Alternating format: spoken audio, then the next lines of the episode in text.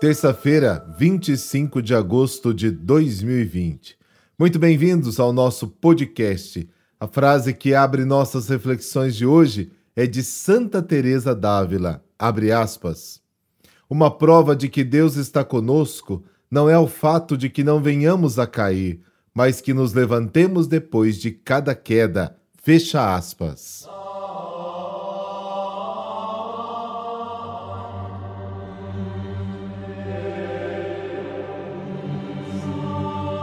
Em nome do Pai, do Filho e do Espírito Santo. Amém. Coração de Jesus, eu confio em vós, mas aumentai a minha confiança. Vós dissestes: Pedi e recebereis. Confiando nas vossas promessas, venho pedir vossa ajuda. Vós estáis mais interessado na nossa felicidade que nós mesmos. Por isso ponho em vosso coração os meus pedidos as minhas preocupações, os meus sofrimentos e as minhas esperanças.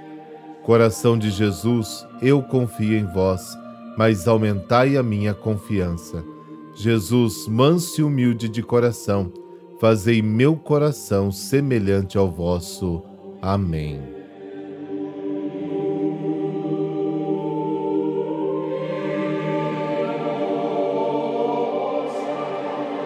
O evangelho de hoje traz por duas vezes a expressão ai de vós.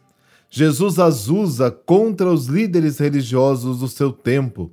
Estas palavras chamam a atenção para a falta de coerência entre o que se diz e o que se faz.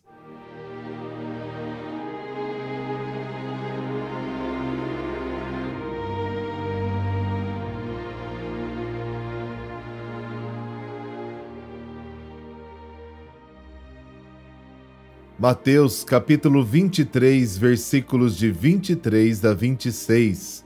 Naquele tempo disse Jesus: Ai de vós, mestres da lei e fariseus hipócritas, vós pagais o dízimo da hortelã, da erva doce do cominho, e deixais de lado os ensinamentos mais importantes da lei, como a justiça, a misericórdia e a fidelidade.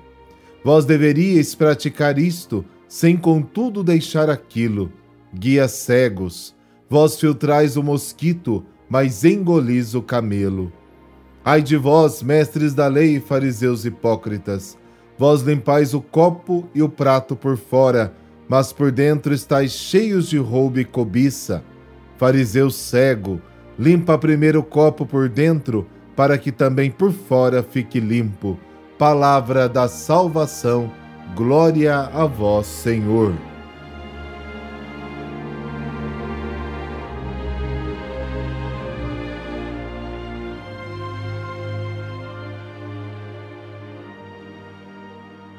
Os dois ai de vós que Mateus traz no seu evangelho de hoje faz parte de um conjunto de sete admoestações. E Jesus atinge de cheio os fariseus e os escribas. Na linguagem bíblica, é um prenúncio do juízo, ou seja, do derradeiro acerto de contas entre ele e seus adversários.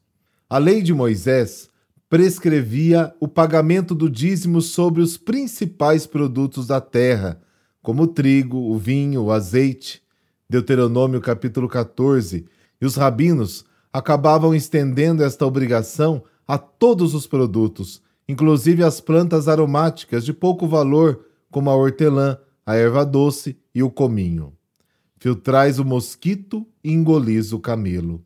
Evidentemente que é um exagero de linguagem, o que no português chamamos de hipérbole, mas tem a função de destacar o espírito farisaico, que mostra extremo cuidado na observância das prescrições rituais, enquanto descuida dos preceitos mais importantes, como a justiça, a misericórdia e a fidelidade.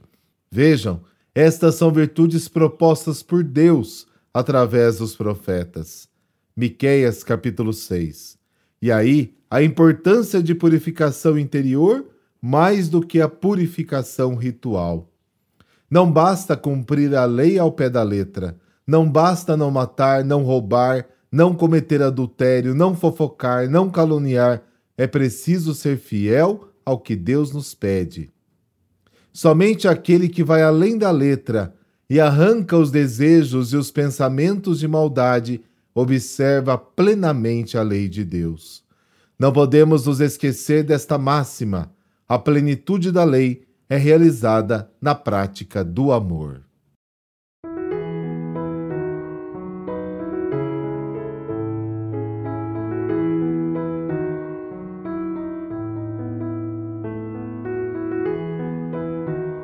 Hoje é dia de São Luís IX. Já ouviu falar dele? Nasceu em 1215 e foi rei da França. Com a morte do pai, a rainha assumiu o trono, porque Luís era muito novo para ser rei.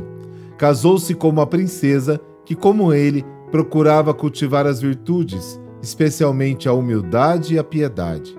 Com a ajuda da rainha, fundou hospitais, igrejas, conventos, abrigos para os pobres, órfãos, idosos e doentes. Quase morreu depois de uma grave doença. Fez então uma promessa, caso sobrevivesse, fazer todo o esforço para recuperar a Terra Santa. Quando recuperou a saúde, mesmo contrariando a corte, cumpriu o que havia prometido. Morreu em 1270, acometido pela peste. Por intercessão de São Luís IX, dessa bênção de Deus Todo-Poderoso, Pai, Filho, Espírito Santo. Amém.